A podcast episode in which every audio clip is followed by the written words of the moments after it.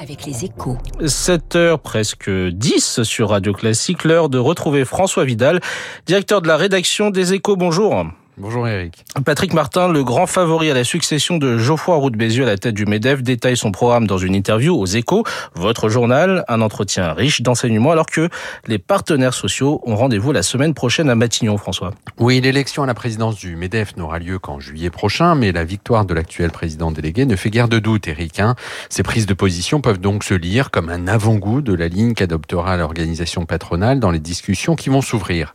Et le moins qu'on puisse dire, c'est que le MEDEF de Patrick Martin n'entend pas céder grand-chose sur le fond. Pas question d'accepter la conditionnalité des aides aux entreprises demandées par les syndicats salariés, ni de revisiter les ordonnances travail de 2017, et encore moins de remettre en cause la politique de l'offre.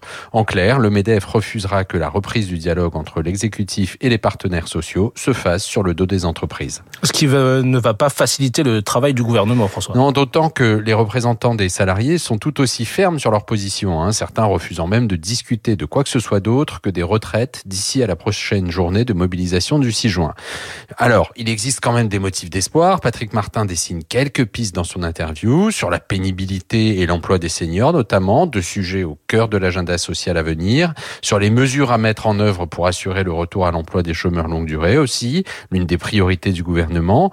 Il rappelle également que les partenaires sociaux savent s'entendre, comme le prouve la signature récente de l'accord sur le partage de la valeur, mais il ne faudra pas être pressé, prévient-il. Le dialogue social demande du temps, sans doute plus que le délai de 100 jours fixé par le chef de l'État. Merci François Vidal et à la une de votre journal Les Échos ce matin, immobilier, la menace d'une crise historique. 7h11 sur Radio Classique, Charles-Louis Planade de Midcap Partners est la star de l'écho et c'est tout de suite sur notre antenne.